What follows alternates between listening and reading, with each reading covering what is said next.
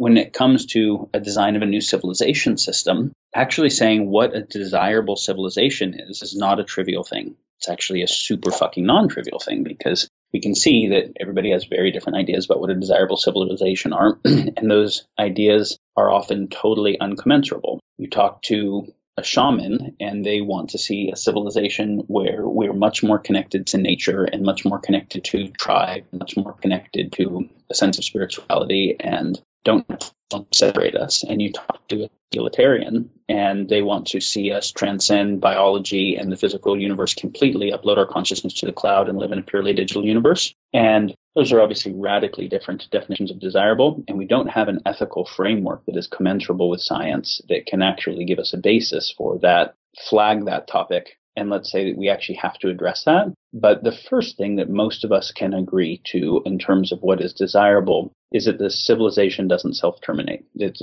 it's, it's not a good design if it is intrinsically self-terminating by the structure of its own architecture. Welcome to Fringe FM the podcast that explores the edges of human understanding and looks at the technologies, trends, and societal norms shaping our collective future. Here, the world's top minds share their insights and predictions on the convergence, direction, and ethics of exponential technologies transforming life as we know it. You can learn more and stay up to date at fringe.fm.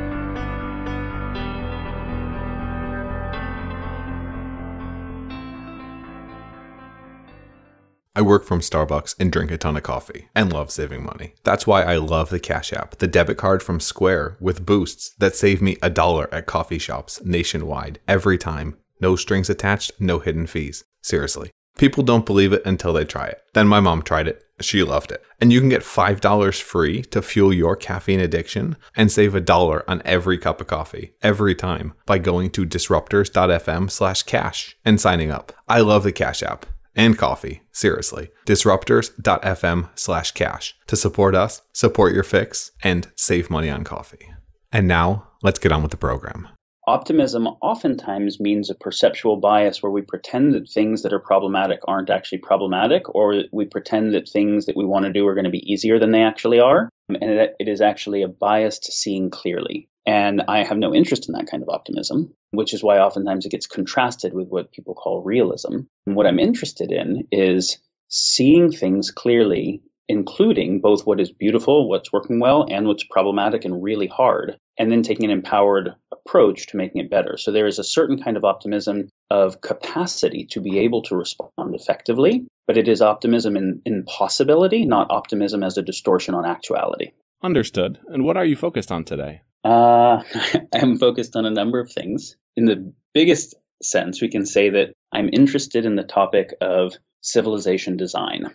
How do we design a civilization? Which means how do we design macroeconomy? How do we design our systems of governance and collective sense making and choice making? How do we help design culture and our collective shared value systems and meaning making frameworks and infrastructure and technology that creates a world that first is actually a sustainable, viable world. So it is not a self terminating world. Um, and that means address the underlying causes of existential and catastrophic risk. And then beyond that, that makes possible progressively higher qualities of life you know for everybody and so that obviously is a lot of things. That's the future of education it's the future of medicine it's the future of trauma healing it's the you know future of macro systems it's how we go about technology design. But any of those on their own still within the context of the rest of the systems that contextualize them uh, in, in the current way is not adequate. So I, the the envelope is civilization design. And basically civilization doesn't think broadly enough about the big picture so we optimize incorrectly.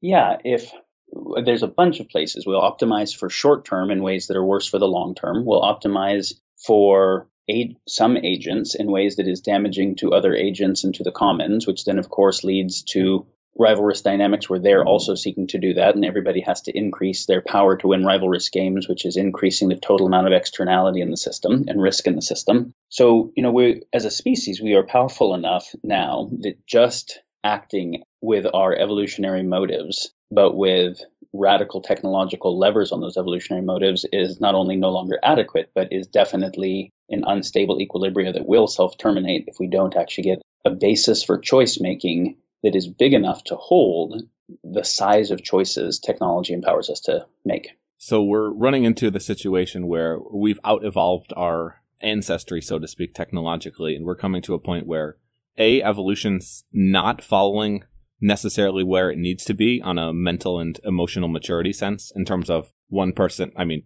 Donald Trump can blow up the world if Donald Trump really wants to and gets enough people on board. We're getting to that type of situation. Is that purely due to exponential technologies? Well, you know, nukes are not an exponential technology formally, meaning nukes don't give us a radically better ability to make more nukes. We can argue that, of course, the ability to protect ourselves allows us to keep developing technology. But it's not the same kind of exponential technology as the way that computers give us the ability to make better computers. But it's still a a very big technology, right? It's a technology that can, if you think about all other animals' tools are mostly built in, and the tools that they evolve to use are the same tools. They don't really change the tools that they use. They're not tool evolvers, even if they're a tool employer. And we figured out because of prefrontal cortex and the capacity for abstraction, we figured out tool design and tool evolution. So we could see a corporeal capacity that we have, right? The, our, the way that our fist could hit, and we could make a hammer, a stone hammer. Then we could make a metal hammer. Then we could make a bullet that could extend one type of what a fist could do, and all the way to that ICBM. So if we still have the same type of choice making basis, which is, you know, rivalrous dynamics are intrinsic to evolution. But there's a really key thing is that the rivalrous dynamics in nature are bound in a very specific symmetrical way, meaning that because the whole ecosystem co-evolves, as lions are getting faster over a very long period of time, as they're becoming more effective predators, the gazelles are also getting better at getting away. And so you don't have, even though there's a, a micro rivalrous dynamic between them, there's actually a symbiotic dynamic between them at a macro level because of the power symmetry. And if, of course, lions got 100x more lethal in one generation and the gazelles didn't, the lions would eat all the gazelles and then starve to death. And that happens where an animal is so successful relative to its environment, it actually debases the environment that it depends on and goes extinct. So nature doesn't even select for individual species, only over the short term. Over the long term, nature selects for self stabilizing ecological niches where the whole niche is actually sustainable. And what technology has done is break the symmetry between humans and other humans and humans and the rest of nature in a way that is no that is not a stable equilibria anymore. As you mentioned, Donald Trump or Putin, they're individual people, and you know if you, if you think about the lion, right? There's a symmetry between lion and gazelle, and there's also a symmetry between lion and lion. The most powerful lion is only a little bit more powerful than the next most powerful lion, and not that much more powerful than an average lion. And if you say how many multiples of power compared to an average person does a Trump or a Putin have, you're looking at like it's hard to calculate. It's millions or billions of X. And when you look at our ability to cut down forests or pull fish out of the ocean with mile long drift nets, the ocean hasn't gotten that, you know, commensurably faster at reproducing fish. So we are debasing the evolutionary substrate upon which we depend. And so, like, a way of thinking about it is that we are still modeling ourselves as peak predators, but we're peak predators with exponential tech, no longer in symmetry with the rest of the world. That is an unstable equilibrium that self terminates for sure. And so, the basis, and even thinking, you know, our social Darwinism basis of this is how nature works, yeah, but nature doesn't have those kinds of asymmetries. With those kinds of asymmetries, we have to work in a way that is different than evolution had worked. I agree with most of what you're saying, but let's play devil's advocate. Let's say humanity is on the path of expansion, primarily due to the capitalist system that we have. So we need to build more to be more successful, to be more economic, so that more people have prosperity, et cetera, et cetera. So far, that system's worked because we've had unlimited, so to speak, resources. While we know that's not true, and there are externalities that go into specifically the environment where a lot of this has happened, what about the possibilities of space where we have more space, so to speak, not both with resources, pollution, etc.? Well, we can talk about why that is still not viable and also why it is gruesomely undesirable from kind of any ethical framework. The idea that we act so parasitically that we ruin our home planet so we start moving our parasitic action into space so we can unrenewably exploit as much of exploit and pollute as much of the cosmos as possible. It is just in I, I won't even try and argue it in an absolute sense. I will say it's an aesthetically repugnant idea to me and i think most people who think well about it but we can also say it doesn't work. It doesn't work because we're pretty far from being a spacefaring people in my assessment currently the time that we have to get civilization right is less time than we have to get a meaningful percentage of population to be sustainably spacefaring in gamma rays and low gravity environments and things that are actually pretty significant. Like we evolved on this biosphere and our our uh, evolutionary binding with it is a big deal. I, of course, think that we will become a transplanetary species at some point, but it's not only that the externality hits the environment. Yes, we we use resources unrenewably and then turn them into waste. And so the linear materials economy with exponential growth on a finite planet leads to depletion on one side and accumulation on the other, which is toxic on both sides. There's also no sign that all the kinds of things that we need are in local universe. Like, yes, you can get some platinum and gold on asteroids, but that we could actually extend our exploitation exploitation in that way meaningfully. But as we are increasing our technological power, we're increasing it across a number of fronts. So if you think about kind of the evolution of the thing we call civilization and the evolution of technology, you can think of it as the evolution, and you mentioned capitalism as a driver, you can think of it as the evolution of rivalrous games. And so you have tribes that at a certain point start competing for scarce resource. And so then some tribes will merge with other tribes to be bigger, to be able to kill or protect themselves from the other tribe. They start working on having bigger tools. They start working on having a better narrative so their people don't leave. And they work on being better at taking resources from the environment. So basically, the competition happens at the level of we can compete economically in terms of resource extraction. We can compete in terms of information and narrative, control the information about the environment, disinform the other guys, and have an orienting narrative that's harder to leave and more coherent, and also in terms of force projection and military. Now, all of those growing, anyone who grows it, the, who has some new asymmetric tech that provides competitive advantage, the moment they deploy that tech, everybody sees it, reverse engineers it, and you just up the level of power on the whole playing field. And so you get to a world where we have the military power that no one can actually deploy it and win. Everybody loses. You get win lose becomes omni lose lose at a certain scale. And you also get with exponential tech where smaller and smaller players and more and more players and more radically multipolar dynamics and more disenfranchised players get catastrophic level technology. And so you can't even put something like a mutually assured destruction on it.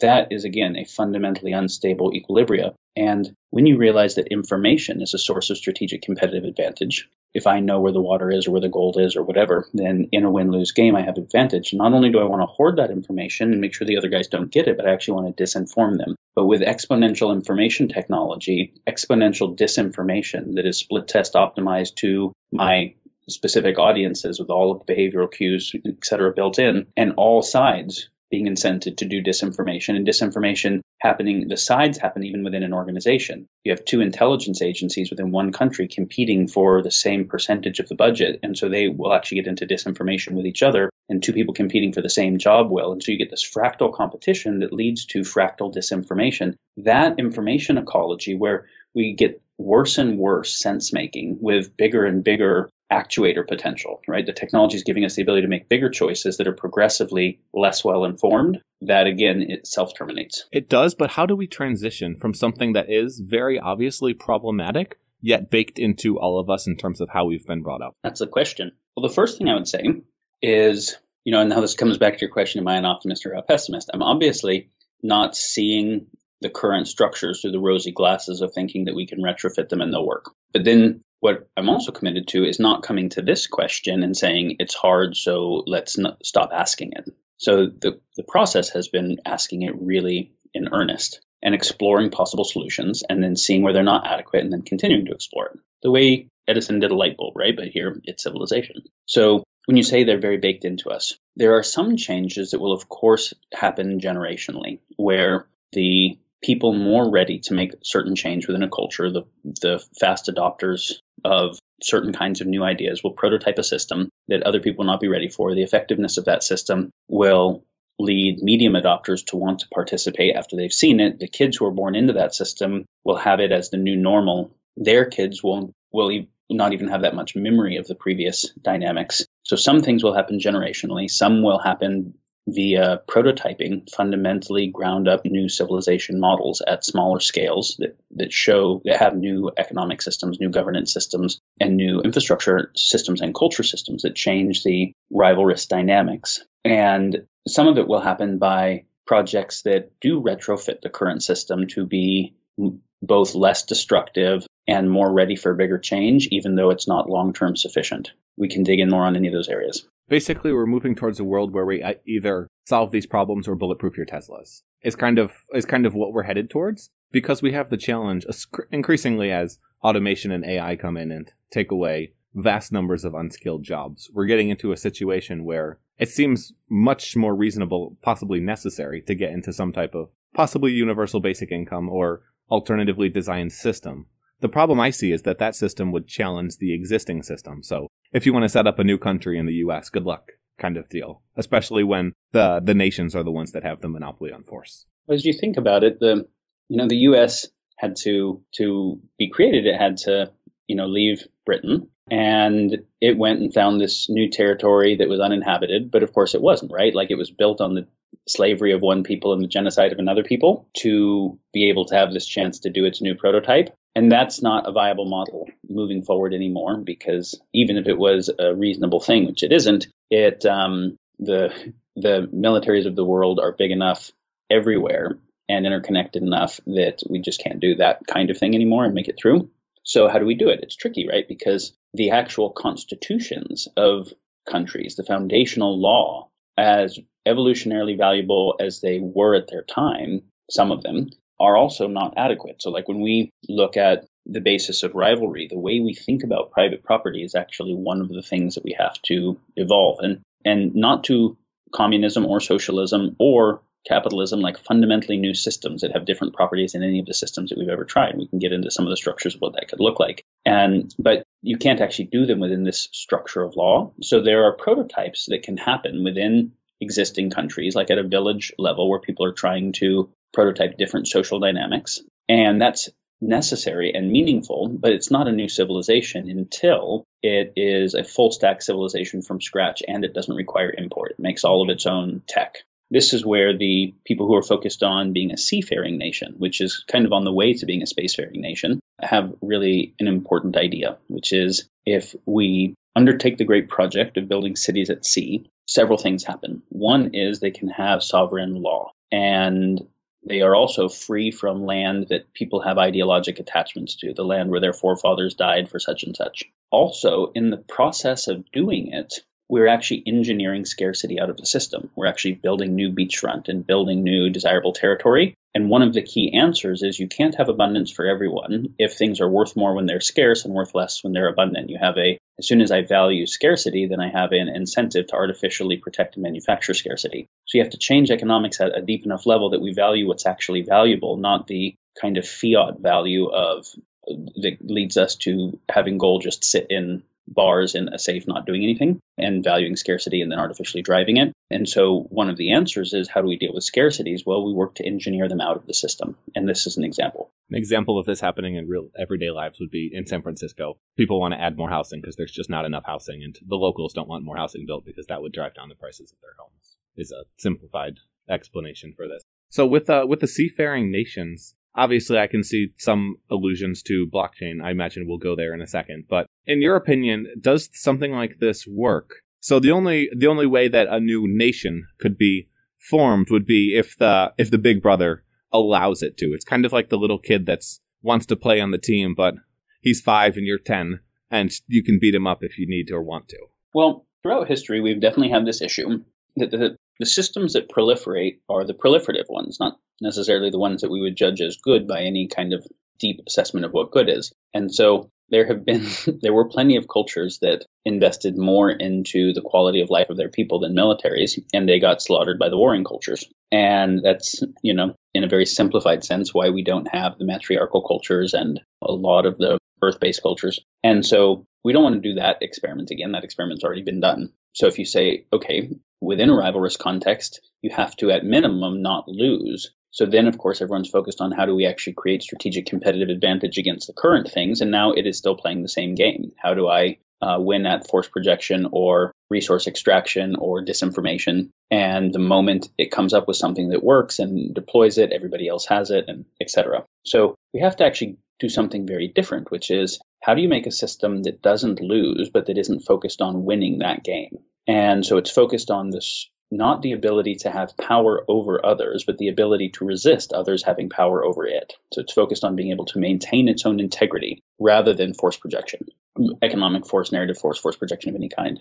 And so does there's a few ways that that happens. One is, you know, does a defensive only military capacity is that required during a transition? Of course, that would be required during a transition. But to come upstream from there, new systems will need to have export. If they're if the new systems that we're talking about, like there's plenty of people that want to get together and make uh, new systems based on all kinds of ideas, but those ideas are not based on a deep assessment of what is fundamentally not sustainable about our civilization and is it addressing it? Is it just addressing the generator functions of X risk well enough that this new model is actually based on necessary and sufficient criteria for viable civilization? One of the things that we find as we're mentioning that this competitive drive leads to competition over information, leads to disinformation, damages the information ecosystem, and even just more mundane things like the, the best computer that science would know how to build can't actually be built today because the IP is partly owned by Mac and partly owned by you know many different companies and can't be synthesized. And the same is true with anything. So even the richest person in the world can't buy what science knows how to do.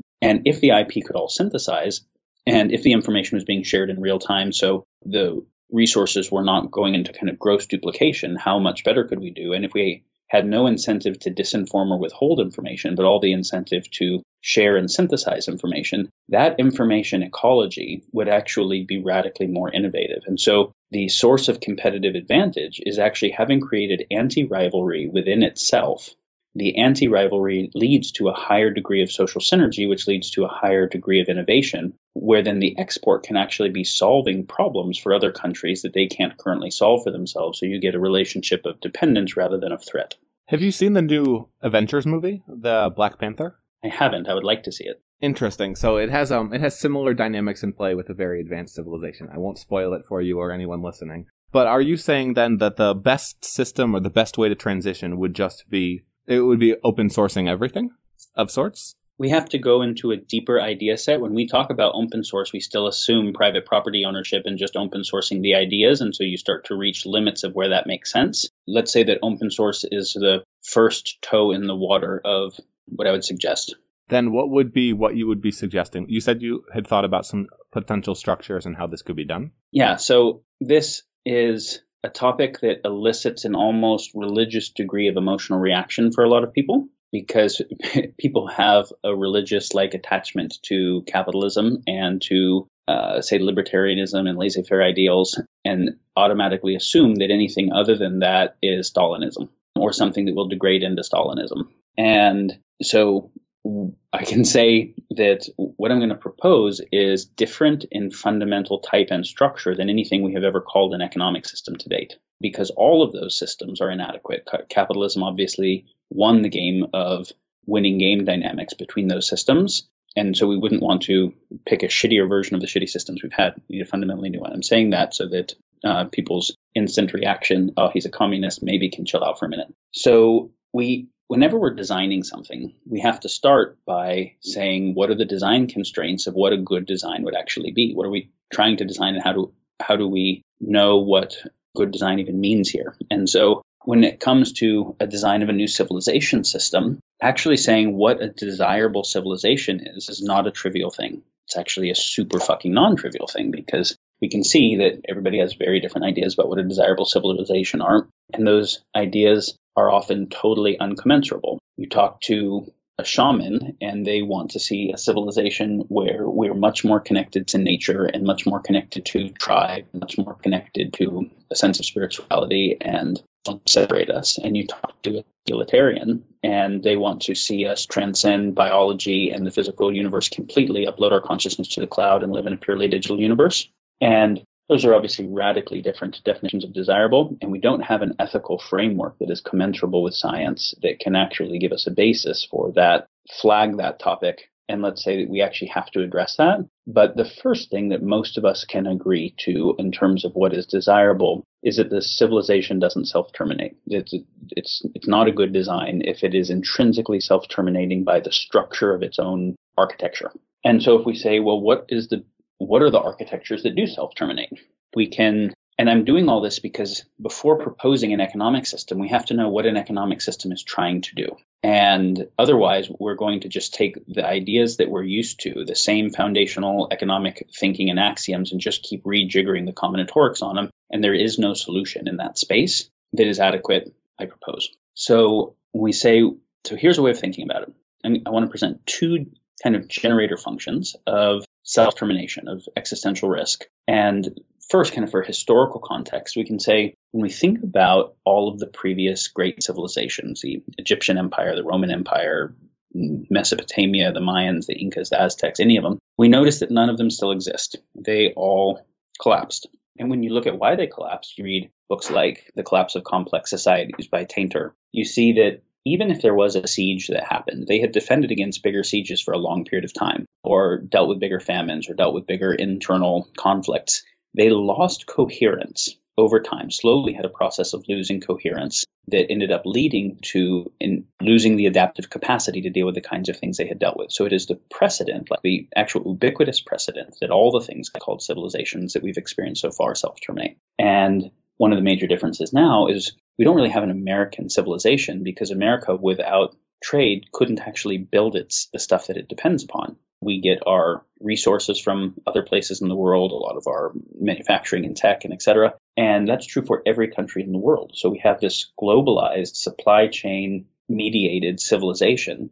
And so the collapse of that is a collapse at a scale that has never faced the world before. And when we look at the collapse of those societies previously, we see that environmental collapse was often a part of it. They had they cut down all the trees, had unrenewable agriculture, caused desertification, couldn't feed their people. Desertification is a thousands of year old human story. We just are doing it at way bigger scale now. And so where we created environmental fragility, we can actually create biosphere fragility now. That's a different, you know, scale, but of the same kinds of issues. So the issues we're talking about that create existential risk are the same kinds of issues that have always created problems for civilization that have led to war and have led to environmental destruction and collapse of societies, just multiplied by exponential tech now. And but the drivers are the drivers they've always been. It's just exponential tech is a forcing function for having to solve them. So I'm going to present two drivers of all those things and then say that a new economy has to solve both of those drivers. A new and it won't you can't think of an economy independent of a governance system and a culture and the technology that mediates it, which is why we think about integrated civilization design. So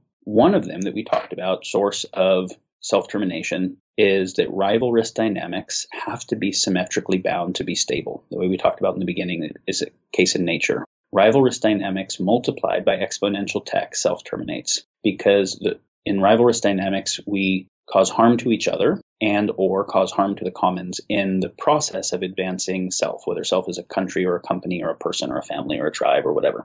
Exponential external externality and exponential rivalry self terminates on a finite playing field, which is why you try and think about space. But we are still on a finite playing field. And so we actually have to get off of rivalrous basis. So that's one. If our new economic system, governance system, doesn't actually address uh, rivalrous agency, then it is not actually a viable system. And the second major cause of self termination, and and just to say, when we look at you know all of the different X risks that we can look at today, whether we're looking at um, World War III or resource wars or so much economic inequality that it leads to collapse scenarios or the weaponization of, ex- uh, of exponential tech, biotech, nanotech, AI. Those are all exponential tech multiplied by rivalrous dynamics leading to, if not existential risk, at least collapse.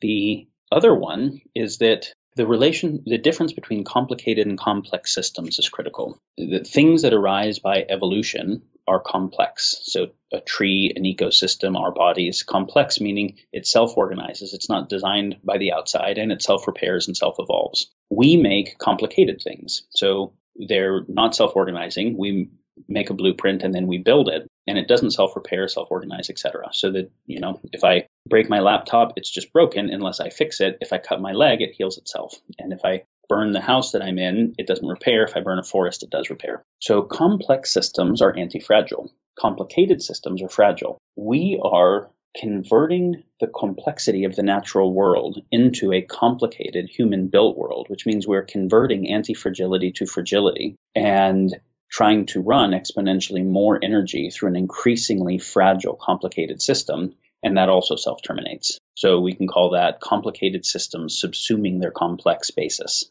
And so this means that we have to do civilization design and technology in a different way where the relationship between complicated and complex systems doesn't debase the anti-fragility of the complex ones and where the complicated ones don't become unboundedly fragile. So we need an civilization system that addresses both of those things. And an economic system is a part of it. And when we say economics, we're used to thinking about it in a very like just within the box we've always thought about it economics is about trade but when we think about it in a kind of expanded way we say well one way of looking at it is that economics is actually a collective choice making system having more capital means that i can make bigger choices i can employ other people in carrying out choices that i want to i can be able to employ resources in doing it and so capital equals concentrated choice making and so the idea right? The kind of laissez faire idea of why that would be a good collective choice making system is that to get capital, I have to be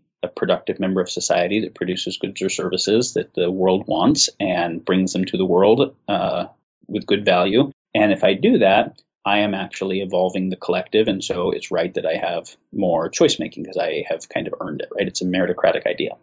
This is, of course, gibberish because, you know, from the beginning of an inheritor of wealth, might have no orientation or capacity to be productive. And another example, I can make money not by being productive, but by being extractive and by externalizing costs. And that's net bad for everybody, but I am incented to do it. And on and on, right? It's very expensive to innovate. It's very cheap to copy and then be able to scale. And so the idea that those who will have the capital got it by doing things that are net good for the world is just obviously silly. And so we say, wow, it really is a collective choice making system that is just a really shitty collective choice making system. So what are better choice making? Well, to be able to make choices, I have to make sense of the world first. So what is my collective sense making process to know what's going on, what's needed, what what good choices would even look like, and then choice making. So, what we think of as governance is also a collective choice making system that's also a shitty one,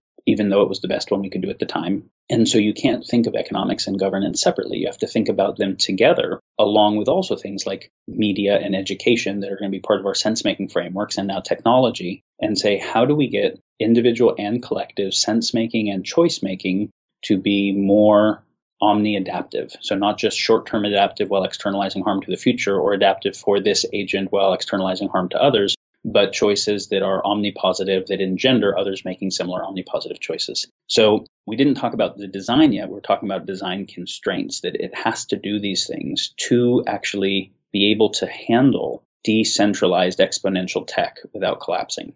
Does that resonate, make sense so far? That makes sense so far. I think the bigger challenge is less so the design versus the transition. It's much harder to build something than it is to break it down. So I feel like the the simplest way for something like this to be implemented wouldn't necessarily be to build it up, but would be in the in the ashes, so to speak. The ashes of collapse of the current system. You know, this is a common type of political thought, which is that there are throughout history these kind of bottlenecks where a lot of population isn't going to make it through, be the ones to get through the bottleneck and then build on the other side. And I think some of the people in the highest positions of power today are thinking that way and running those strategies. And I'll tell you a couple reasons why that doesn't work. The bottleneck here is one that we, in most scenarios, we don't actually make it through. Yep, that's a big deal.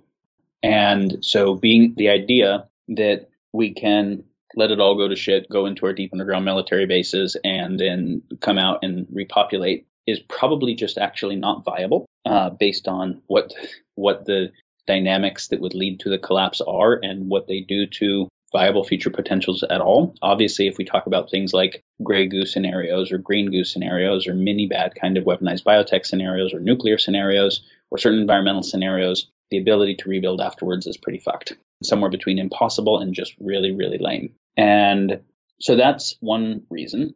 The other reason is we can already kind of see that the world is collapsed. I mean, it, it is already past the inflection point of its adaptive capacity, now deeply in the diminishing returns, not able to actually innovate the solutions that it needs. And so, so long as you're not directly trying to threaten it, then there is actually already space to build new things. Do you think that what we're going through now is just the immune system, so to speak, of the planet? Mm, I think it's a metaphor that we can use to say if we do enough harm to the planet that the planet won't support us here anymore. But I the same thing would happen if we were in a really big spaceship. And it wouldn't be the immune system of the spaceship, it would be a self-terminating system, right? It's actually the way that the agents are interacting with each other in their environment would self-terminate in, in any group of agents in any environment. Because the incentive structure is all wrong. You said you had some thoughts on how this could be redesigned. You were discussing the the characteristics or the needs yeah. before. So I'm not going to try and talk about all of the parts because it's beyond the scope of what we can do today, but I'll give an example of a couple of them.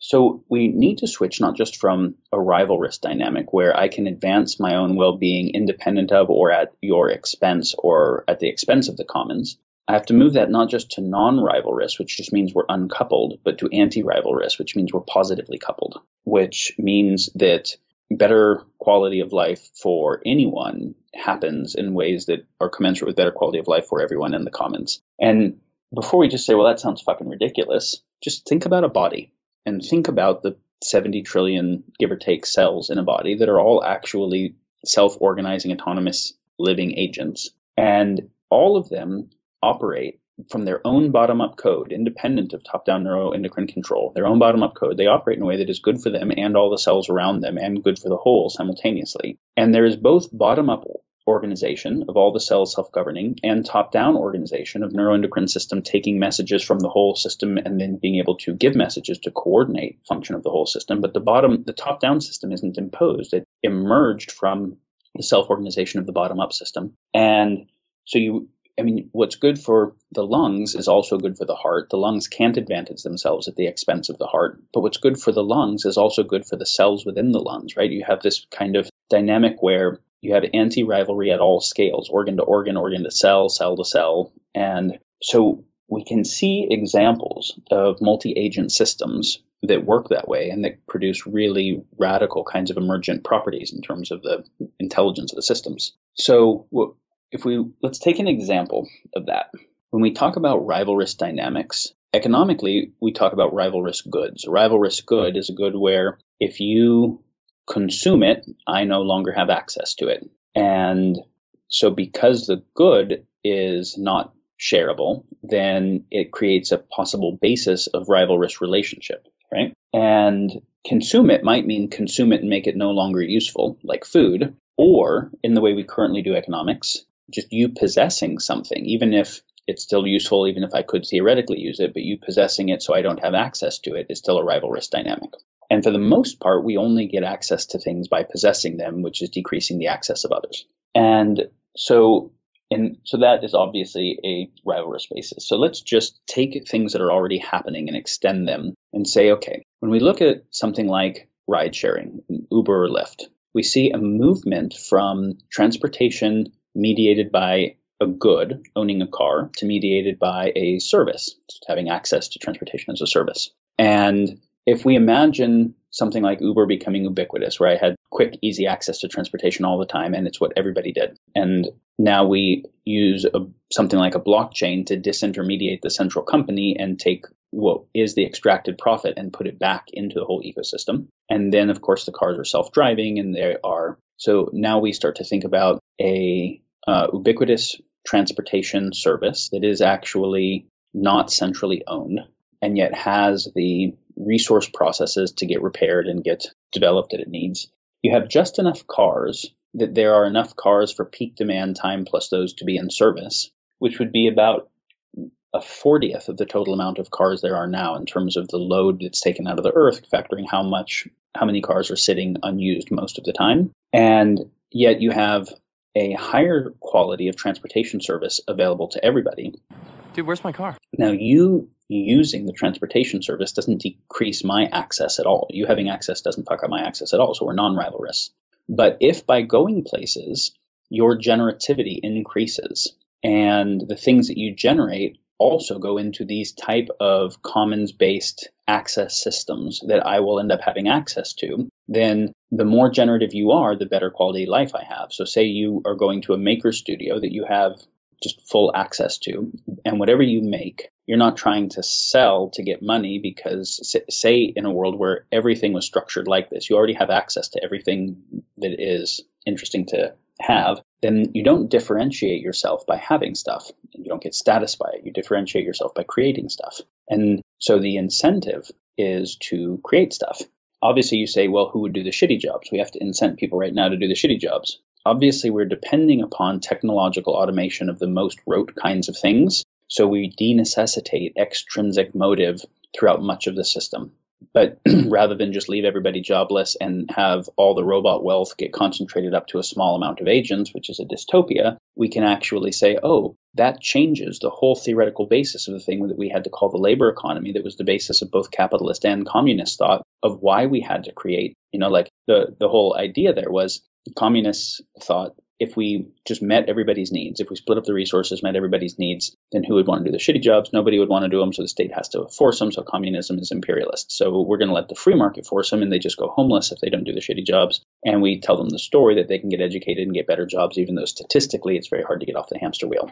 Now, imagine a scenario where scarcity is not the default, and getting stuff is not the programmed in default that I need to survive and then to you know move up Maslow's hierarchy and self actualize. It's just an uninteresting given, and so and and then you think about the radical creativity of children that are asking like that want to build stuff and want to ask questions all the time until we break it out of them by putting them in school where we don't facilitate anything they're interested in at all and we try to force them to pay attention to shit they aren't interested in and then break their interest in life where they just want to watch TV or do video games if we when you think about all the great inventors and scientists and artists, they were intrinsically driven by fascination and passion that just somehow hadn't been broken in them, but that everybody has if you had a system that was focused on facilitating it. And so the movement from an extrinsic control and incentive system to an intrinsic drive cultivation system is one of the key things that happens. And so now you make music not to try and get money to have access to shit you already have access to, but because you want to make money and you want the world, I mean, you want to make music and you want the world to hear it, or you want to make technology and you want the world to hear it, or whatever it is. So now you having access to the art studio and the science studio and the, all those things, and the retreat place where you can write some great novel increases the wealth of the commons that I have access to. Now we are not non-rivalrous, we're anti-rivalrous. Your increased access leads to my increased access. And because we have enough of everything for peak demand time, you even consuming something doesn't decrease my ability to consume those things. And so we have removed the and and because me having access and you having access to the car cars doesn't have to require owning our own car. It requires radically less resource from the world, etc. So these are examples, and these are very partial, but of how we can start to think about moving from agent misalignment, where you getting something actually means me having less access, to agent alignment.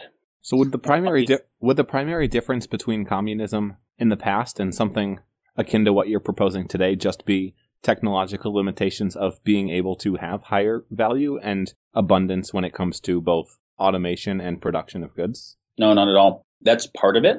But if I say, okay, there's scarce resources, so let's let everybody just compete for them and see who gets what. That's capitalism, and survival of the fittest is how it's going to go. Or let's divvy them up and we'll all have kind of an equal share. That's communism. Divvy them up is just an, also a stupid allocation of resource because we still have something where okay, so now we just divvied up the scarce pie without engineering the scarcity out of the system, without even making an efficient use of the resources. Commons based access is not everybody gets a shitty car. It's the access to everyone has access to better kinds of cars than even the wealthiest people in the world have access to today because we get to synthesize all the IP and because they're we're not trying to make something that will go out of style or go obsolete so we design it for modular upgradability and etc so it, one of the key things is the movement from a lowest common denominator equality of having to a highest possibility wealth of the commons that everyone has generative access to.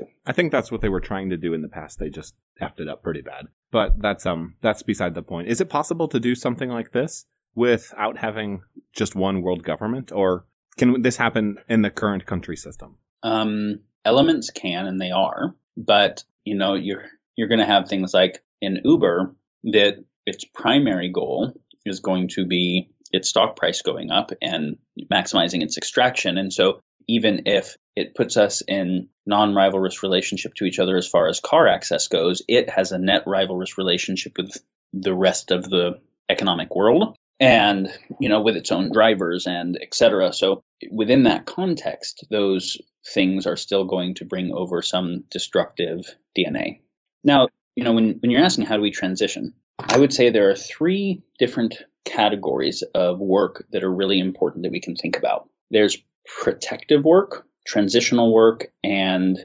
post-transitional prototype work. There the protective work is how do we prevent fucked up stuff, more fucked up stuff from happening. So, you know, buying the last pieces of virgin forest and protecting them so that they're we still have some biodiversity to repopulate with when we're ready is a super smart intelligent thing to do. Work to decrease risk associated with exponential tech uh, is a super smart thing to do. Being able to retrofit nuclear plants so that they're more stable like all of the protective type of work is really important.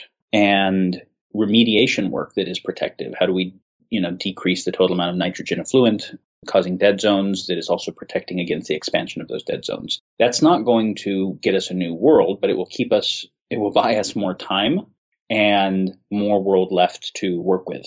And then transitional work is where we're not changing the foundational axioms. We're not changing capitalism. We're not changing democracy. We're not changing countries, but we are transitioning things that can be transitioned that both make the structures less harmful and more ready for larger changes. And so, you know, blockchain and the whole movement to decentralize where the areas that are currently very extractive, being able to de- disintermediate a bunch of financial services so that that wealth goes back into the market for everyone. That's an example of a kind of transitional play that is actually relevant and good. Now, that doesn't mean that decentralization is always good. There's plenty of problems associated with it, but there are a number of transitional technologies that can happen. There are some, you know, conscious capitalism as a whole is transitional. How can we kind of retrofit capitalism to be able to use market driven solutions to do good things? And all of that's relevant. Then you've got how do we prototype new systems that meet the design criteria of necessary and sufficient design for long term viability. And that actually happens at a design and prototyping level. All of those things need to be happening concurrently by people that are oriented to do those types of work. And they also need to be able to iterate and adapt. I imagine civilization design, much like launching a startup, is not what you expect it to be when you first start out. Totally. How can we deal with that if we it is people's lives on the line? Say more? What do you mean? So it's easy enough if you launch a startup and realize, oh, we need to change this a little bit. We need to focus not on walking people's dogs, but we need to walk their cats. And instead of doing it, we have other people do it, etc. Just kind of iterating on ideas. But when it comes down to designing a system, both with blockchain and with more of what you're describing in terms of uh, an access or a resource based type economy, how can you, we do that and not have a situation where setting something up is ultimately setting it up for failure because it wasn't fine tuned correctly enough. Yeah, I would say that it is a combination of much better analysis of the actual nature of the problems and so that our thinking on necessary and sufficient design criteria is actually really good thinking and then also the right type of experimentation and iteration process. What is a uh, minimum prototype, and then how do we learn from it and iterate quickly enough? And so it has to be both much, much better design thinking up front and good iterative design process. What's a minimum prototype in your opinion? Uh, for civilization? Yeah, for civilization, for a city, for a government. Well, uh, so it depends on what we're prototyping. Obviously, you know, we could prototype. I'll give you, for instance, I have a friend named Nelson Del Rio who has a really brilliant capitalism hack that's transitional that I think is uh, should be implemented a lot. And basically, it's a very sophisticated way being able to do development where you're designing whole markets and whole ecosystems and binding them together because we said it was the you know asymmetrical unbinding that was a problem so you know you go to a developing world and typically what happens is the government is broke it needs some money for something it has some asset like oil or metals or something like that that is a very high profit extractable item. A multinational comes in, says, "We'll give you the money that you need if we get uh, the rights to this," and they, the government signs over the rights. The multinational extracts the super high profitability thing, externalizes all the cost to the area and the people, and now they have no ability to solve that and they have to try and beg for nonprofit money. If you looked at being able to have the government not give the rights to that because it had another access to the immediate capital that it needed, and it was going to bundle together the things that had very high profit potential with things that needed subsidized, where the entire bundle was still net profitable, but the high profits subsidizing the other things like, say, education and rural health care and some infrastructure development allows healthy development of the whole system. And then you also bundle dealing with externalities with ways of monetizing that. So there's a sewer that's dumping heaps of sewage, it's killing the whole ecosystem. A, a better sewage system doesn't have a market viable approach because people won't pay for it right now. Government doesn't have money to do it, but we identify that there used to be a fishing industry that generated $10 million a year that has died because of the sewage, and that if we put a better sewer system on, the fishing industry would come back. We'd be able to generate $10 million a year sustainably from that. That pays for the cost of doing the sewage system and we bundle those together, we can create a whole kind of ecosystem bundle, underwrite the thing and have the government um, agree to do that. The underwriting agency raises the funds and gets them to the government. And now you don't have this extreme extractive kind of thing. Like that's an example of a transitional system prototype that can happen at the scale of a local region in a developing world.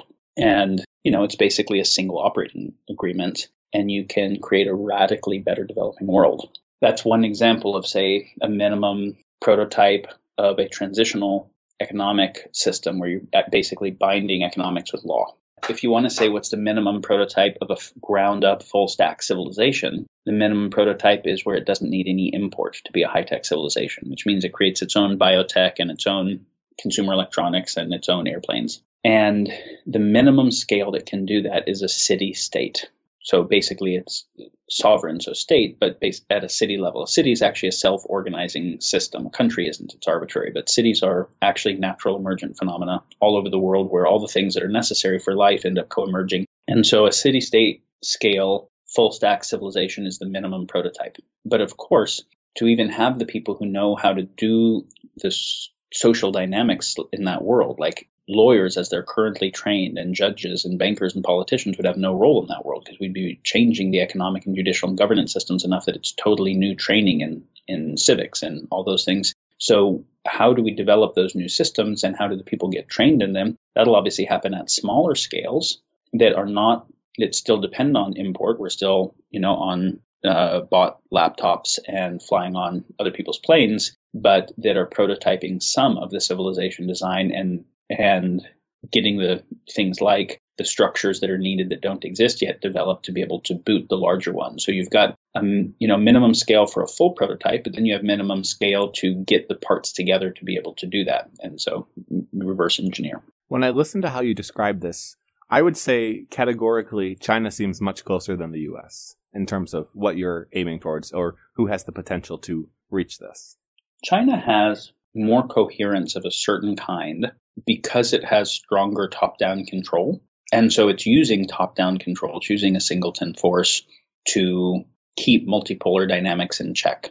And bottom up dynamics can't address multipolar dynamics as long as the bottom up dynamics have a rivalrous basis. You, you always get tragedy of the commons and arms races and things like that. But it is, if you have a top down system that is not, is not emergent, then it is both fragile and disenfranchises the individual agents. And so, in some ways, China could use that force to, that top down force, to build new systems that transcend itself. It doesn't seem that that is the direction it's on.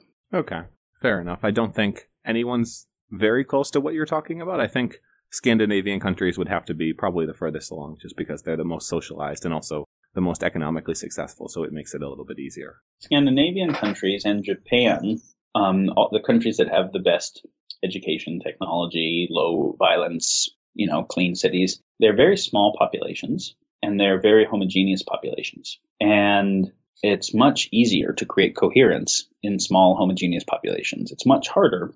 And they're also small land sizes to be able to create coherence across a lot of cultural distance and geographic distance and population size actually requires different types of social technology than the ones that are employed there. But yes, they obviously have the highest quality of life metrics across a number of quality of life metrics currently. You take places like Iceland that overthrew their banking system that are quite small, they could actually do a really profound kind of prototype. Or when you say rebuild from the ashes, you know, some very small countries, island countries, Cuba, whatever, that are in a position to say, hey, we're not actually invested in what we have that much. We could build something new. That's also interesting. If you were pulling the strings today for a large country or superpower, what would be your first couple of moves? It's a very hard question because you're you're saying if I put you in the position of trying to steer the system that is itself the problem, and I don't know if you've ever um, read the the Dictator's Handbook. There's a really great cartoon made about it called Rules for Rulers. But even with top down control, I can't do things too radical that the rest of the base that supports me doesn't understand, or I get taken out of power in a hurry, right? So I have to appeal to my current base of power to be able to stay in a position of power. And so if I'm at the top of a current state, which is a power structure, I have to be playing the power game effectively. So I don't know what could actually be done. It's mostly not how I think, but you know, obviously things like I mean, this is now just cliche things that would involve uh, being able to. Well, uh, I'll give you a. I'll actually give you an example. Here's something where you couldn't. You would be fucking up your power base. I would make the military industrial complex not for profit. I would re- remove the perverse incentive of the largest block of the global economy needing war. And try and do that. Now, I would get kicked out if I tried to do that because I would totally fuck up way too many vested interests. But those are the types of moves where you're not just creating a policy that can be changed again easily, but trying to change deeper underlying system dynamics that create perverse incentive. And I think our elected officials are certainly not helping in most of those regards. If you were a student today, what would you study? What would you focus on? Well, on the elected officials thing, capitalism plus representative government together will always be crony capitalism because you're putting an agent within the economic system in the position to make decisions for the economic system as a whole, but they can't stop being an agent within it, right? And so someone can always offer them a backdoor deal that says legislate in this way and you know we'll fill up your your offshore Swiss bank account and even more we'll we'll just I mean even more simply we'll give the campaign budgets to get you reelected and try and do the other thing and we will put all of the lobbyists on our payroll to stop you and we'll fund the other guy winning. And so because lobbyists are paid for and they're the ones who are changing law and because campaign budgets cost money and because the choice making agents are themselves also economic actors, the whole structure of that is that the economics tr- ends up corrupting the governance. Do you think we'd have a better system where it was a lottery? We just pick people out of a hat? Probably. There I haven't thought about that. There would be pros and cons to it. Obviously, the people would have no uh, training, but they would also not have been trained in the really dreadful things and conditioned in that way. So it would be an interesting experiment. I was talking to someone previously and they were discussing how that would also be a democracy. It wouldn't be a democracy where you voted, but it would be one where we agreed upon a, a common system. That is a democracy for electing people. Could yeah, so yeah. When we think about that, so just a couple things on democracy. So to get everyone to agree on something, you have to have not that many people. Like we said, small, homogeneous populations have a much easier time doing that. Tribes had consensus type systems because you couldn't have the kind of polarity of right and left hating each other in a tribe where they would depended on each other, right? Like you couldn't have anyone feeling super disenfranchised by a choice where everybody had to pull and was working in it. So the reason for the Dunbar number, the reason that tribes stayed capped at a small number was everybody had to be able to sit in a circle and talk long enough that we heard what everybody knew and thought and felt and cared about and could come up with a synergistic satisfier for everybody. That's why they're capped in size as soon as you get a lot of people, not everybody can be involved in the decision making because we can't get everybody to uh, we can't get everyone to agree because we can't get everyone to communicate because there's no communication dynamics that work at scale. So then some people end up ruling for everyone else, and that's the history of civilization of top-down control systems. And then we're like, well, hey, rather than just have a small number of people ruling everyone, what if we at least had most of the people agree on something? That seems like it's more fair, and so democracy.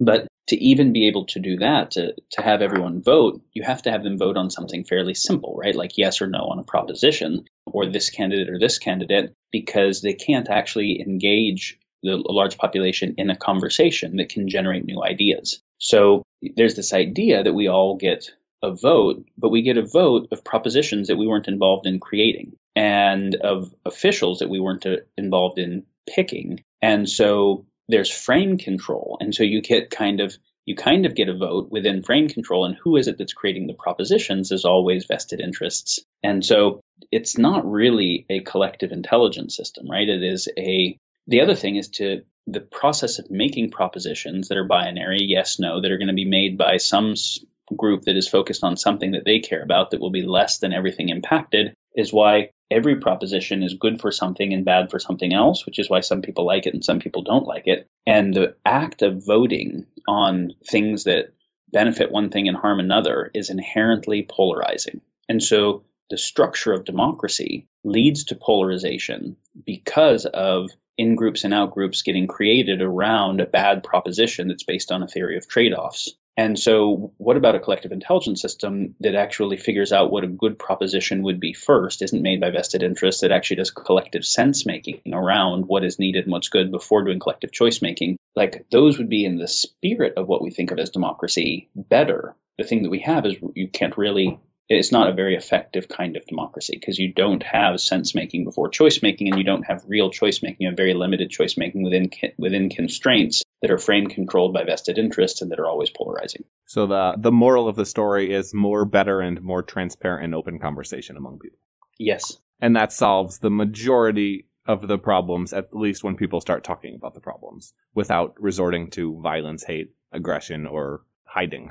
Obviously if we are making choices that interaffect each other, then we need processes of communicating with each other to come to agreements and of what good choices would be. And at the scale of a tribe, we know how to do it. It's our evolved capacity. We haven't known how to do it at larger scale. And all the communication technologies that have scale have been built by capitalisms and nation states built by rivalrous dynamics to extend rivalrous power, right? That's why they're broadcast one direction communication channels where what goes on them is something that generates more resources so that I can keep broadcasting. But one of the things that will give us new governance capacities is new communication technologies. It's not a given that they'll be developed for that purpose. We have to develop them for that purpose. But the kind of communication technologies that can do collective sense making to inform collective choice making. Blockchain is obviously something that can do at least parts of that make the possibility of being able to have the kind of dynamics that happened at a tribe actually happen at scale. Do you think we're moving towards a world of thousands of micro governments? Um, or one I, one mega government? Does your body have lots of different organs and tissues, or is it one body? I like it. You don't have 70 trillion cells in one blob. You have layers of self organization, but the whole thing is also self organizing. So you do have governance at the macro scale, but you have governance at all of the scales, all the way down to individuals actually self governing well. I want to transition a little bit. I know we've been talking for a bit. So, part of what we like to do on Fringe FM is get the world's most interesting folks and talk about not just their expertise, but the, the tangentially related topics that they're interested or excited in. So, what outside of your traditional work are you most fascinated, excited, or scared of? Um, uh, that's that's a lot of different possible ways to go with that. So, I am I'm simultaneously fascinated by and scared of all areas of advanced technology because I'm fascinated because they offer I'm, I'm fascinated and scared because they offer increased choice making capacity, which is obviously exciting if we make good choices and sucks if we make shitty choices. And within a the current choice making framework, I'm more scared actually of mini exponential techs than excited, but in the right context, very excited about it a lot of work in biotech and kind of the future of functional medicine and regenerative medicine is an area I spend a lot of time and a lot of interest. Uh, foundational philosophy and our our ability to actually understand the nature of reality, what reality is, and of ourselves and the relationship between ourself and reality, and to navigate it well, I would say is like the most foundational interest that everything else uh, is always in relationship with, which of course also looks like consciousness studies and things we call personal development. I'm a pretty interested person. I, my, I, if growing up, I would suffer from overwhelm with too many interests. What was the structure like, and how did that create you? I was homeschooled by really awesome parents who wanted to do an educational experiment and see what happens if you give a kid no curriculum at all and just expose them to interesting things and then facilitate whatever they're interested in. So I never learned how to spell really. Uh, I never developed good handwriting. There were certain areas of study that I, I didn't go into that a lot of people do. But the areas of study that I was interested in, which was all the sciences and all the philosophic traditions, I got to study very deeply. And because I wasn't focused on things, I wasn't being forced to focus on things I wasn't interested in, and, uh, and my interests were facilitated. My interest in life was growing in the process of of that, and so yeah, that was a that was an early start. With that, when did you become interested, or we could also say obsessed with functional medicine and self enhancement? I I actually got interested in those topics early because when I was a kid, my younger brother had a period where he started having pretty significant behavioral disorders. He was a little four or five year old kid, um, violence, and he got diagnosed with uh, psychiatric uh, diagnosis and Tourette's. And the allopathic approach was to put him on a number of psych meds, and they said he, you know, he might be on a path towards institutionalization. And my mom took him to uh, Dr. Vasant Lad, an Ayurvedic healer, who gave him some herbs and told him to avoid a couple foods he was allergic to, and he corrected completely in a month, and those issues never came back. And that was the entry point. And then a couple years later, my mom had an incurable autoimmune disease, and the drug reaction to it uh, put her in the hospital. And they said she'd die that night. I was again a young kid, and she didn't die. And they said she'd never walked, and she walked. Uh, she went to that same doctor, and she healed completely. And so I got to see the inadequacies of modern medicine for things other than acute acute issues, and that there were other approaches that were quite meaningful. So then I actually went and got trained as a massage therapist when I was 13 and got into different systems of body work and then started studying nutrition and and had always been interested in meditation and spiritual practice. And so that just kind of deepened throughout my life and people near me would have illnesses, and that would lead me to study solutions. So, you know, I actually uh, got diagnosed with a incurable autoimmune condition, and that drove me much deeper into the study because I had to figure out how to resolve it. And but this was after already having a background in a lot of biosciences and uh, com- complexity thinking and uh, was able to think about how the body as a self-organizing system actually self-organizes, how it self-regulates better, and um, how does self-regulation break down, and how can we support the body's rather than override the body's regulatory capacity. Right? Someone's blood pressure is high, so we give them a med to lower it, or their cholesterol is high, we give them a, something to lower it. Rather than ask why is the body not regulating well, and how do we actually support its own regulatory capacity and address why it's not regulating well. Which obviously, again, we have the perverse incentive of the fact that to get a drug through FDA approval costs a billion dollars. And so I'm only going to do that on a drug I can patent to ever be able to make my money back. To patent it, it has to be a synthetic molecule, which means it wasn't part of how you were healthy before you got ill. And so studying health and then how to support endogenous structures, there's actually no money for. And so, yeah, so then I figured out how to correct that for myself, and that led me down a whole train of functional medicine work. I think you should plug your podcast here because it's very relevant. And I don't think we could go down all of those rabbit holes. Yeah, so we have a podcast called Collective Insights, and uh, it's also on our website, neurohacker.com, and talk about a number of topics related to human health and thriving and development there. And you're a pretty high performer. What's your daily routine look like? Uh, my daily routine is interesting. It's not it's not the routine that I would suggest for most people. I am nocturnal. I have always been nocturnal. My parents said I was nocturnal as a when I was first born, and I have of course put myself on diurnal schedules many times in university and whatever. But my schedule always comes back. My most creative time is when everyone's asleep at night, and I'm actually healthy. My circadian rhythm is altered, but I have a healthy circadian rhythm when I, you know, test my cortisol, melatonin, and all like that. Most people are diurnal. They do much better with a regular and earlier sleep schedule. That's why I said I wouldn't recommend it. But yeah, I, I mean, I do most of the things that are generally good practices for people to do, like have a morning routine that involves meditation and exercise and then planning the day ahead and have a wind down routine at night and have practices to take care of various areas of health in my body and, you know, things like that.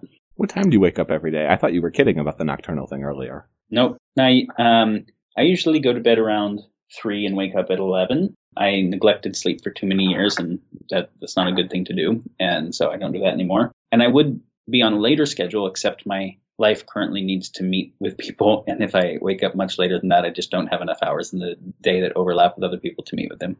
Interesting. I saw I saw a job description you put out for an executive assistant recently, and it was the most it was the most badass job description profile I've ever seen. How do you prioritize what you focus on? Yeah, it's a great question. I would say that getting good at and continuously better at that is one of the critical things that everybody needs to invest in. So I I kind of categorize my life so I can think about, you know, my two major projects is the work in biotech and, and medicine and the work in civilization design and then my personal life. So I kind of think of those three buckets. And then I have primary areas of focus in each of those. And like within my personal life, there's obviously subdivisions of physical health and evolution of my learning and my family relationships and my marriage and you know other relationships and and so I think I look at the picture of my whole life and which is my mission and how my values show up in all of the areas of my life and the health and integrity of the whole thing.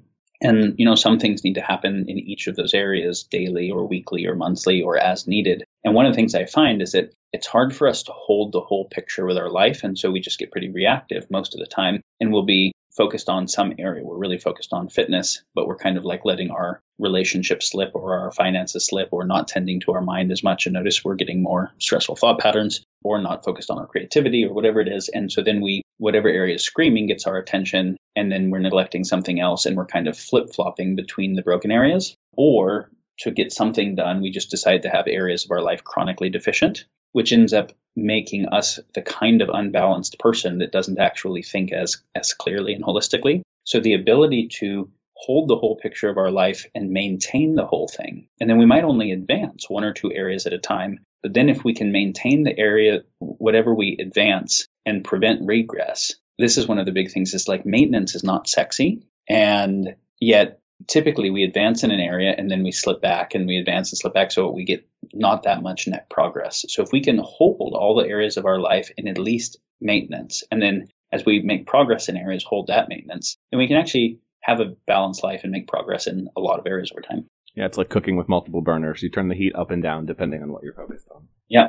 Very interesting. I know I've had you for a while and you've got a lot you've got to get back to. I have one last question we ask every guest, and that is what's something you'd like to leave our, our audience with? A quote, an action item, something to look into? So th- there's so many things that come up. So the first one that came to mind was for people to study the things they're interested in more. And if they're interested in topics like this conversation, like how do we make the world better and civilization design, actually spend time talking to people about it and researching good thought that has happened on those topics. And also knowing that if the solutions were figured out, they would be implemented. And so there is actually work for you to do here. And if you feel called to it, like the the difference between the people who invented the shit that the rest of the world uses and the people who didn't was they actually cared about those things existing enough and believed in their own capacity to do something that had never been done, that they worked at something they didn't know how to do and didn't give up when they failed long enough that they actually figured out how to do it. And if you feel called to make a difference in the world in an area that is needed, that isn't currently being tended to,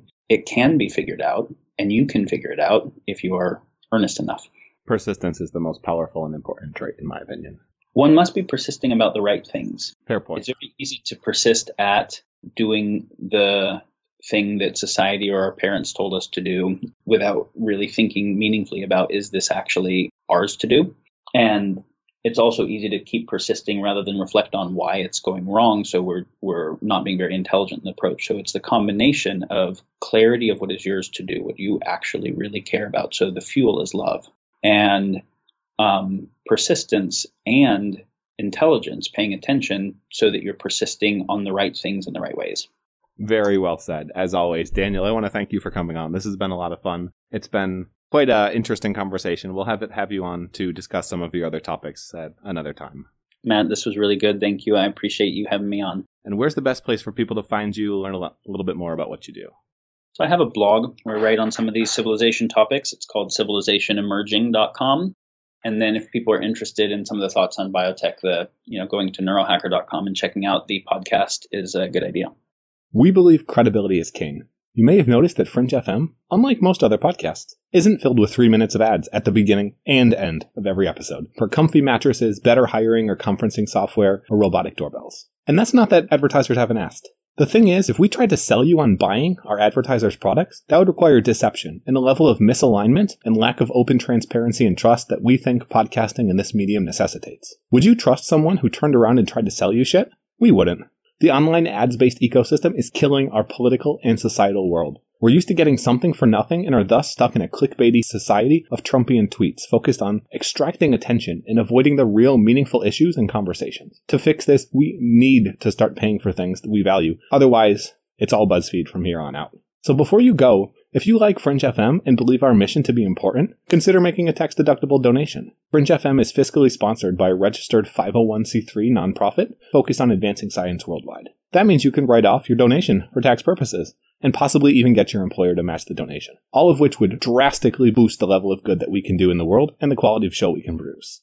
To learn more about supporting Fringe FM and whether your gift would qualify to reduce your taxes, please visit fringe.fm/give for more information. If you want more of Fringe FM, you can subscribe to the podcast on iTunes or go to fringe.fm, where you'll find tons of audio and video interviews with leaders in the fields of genetics, cryptocurrency, longevity, AI, space, VR, and much, much more. And you can follow me on Twitter at It's Matt Ward. If you enjoyed the show, please leave a quick review in iTunes to help more people discover Fringe FM.